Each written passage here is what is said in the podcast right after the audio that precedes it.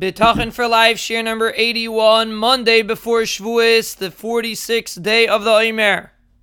We are discussing the words of the Beis Halevi that a person's requirement of Ishtadlus is based on his level of Bitachin, and the Beis Halevi explains that the purpose of Hishtadlus is to calm us down, and then we can have Bitachin in HaKadosh Baruch Hu.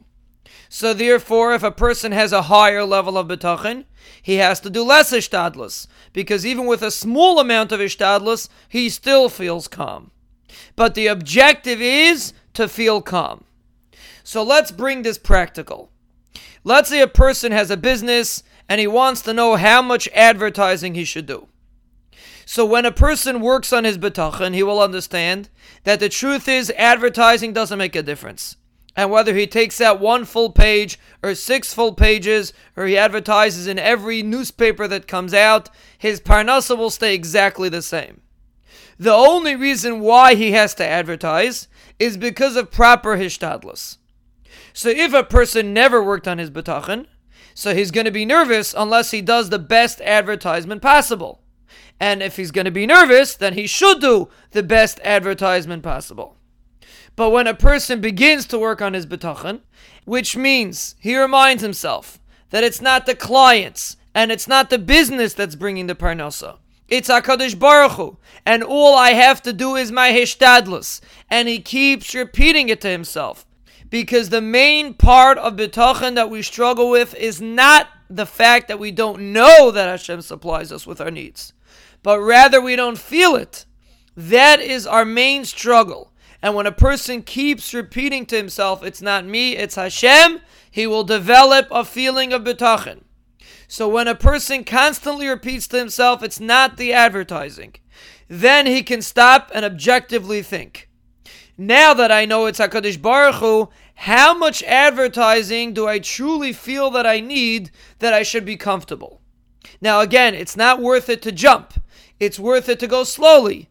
Maybe a person has an option to advertise in five newspapers, and let's try to start with four and see are you still calm or are you nervous? Are you thinking to yourself, if I would have advertised in the fifth one, I would have made more money? Or do you say that HaKadosh Baruch Hu sends me my parnasa anyway, and I am doing what can objectively be considered proper hishtadlus?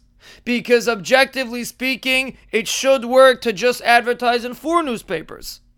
So why am I advertising in the fifth? Because I think that the Hishtadlus is what's doing it. So now that I'm telling myself that it's not the Hishtadlus, it's HaKadosh Baruch Hu, I only have to advertise in four newspapers. Now every situation is different, and every kind of Hishtadlus is different. But this is the point. If a person can work on bitachon and say, I did what can objectively be considered proper hishtadlus to attain the money that I am trying to attain. But the money only comes from HaKadosh Baruch Hu. So should I waste my time and my money by doing excessive ishtadlus, by advertising more, by trying to undercut my competition? Am I going to gain an extra penny with that? I will not.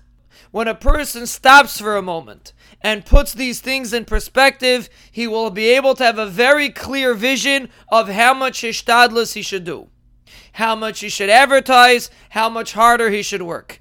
By just remembering, I only have to do what's considered proper hishtadlus. And once I do the hishtadlus, everything else comes from HaKadosh Baruch Hu. The extra hishtadlus will not add anything to my parnasa.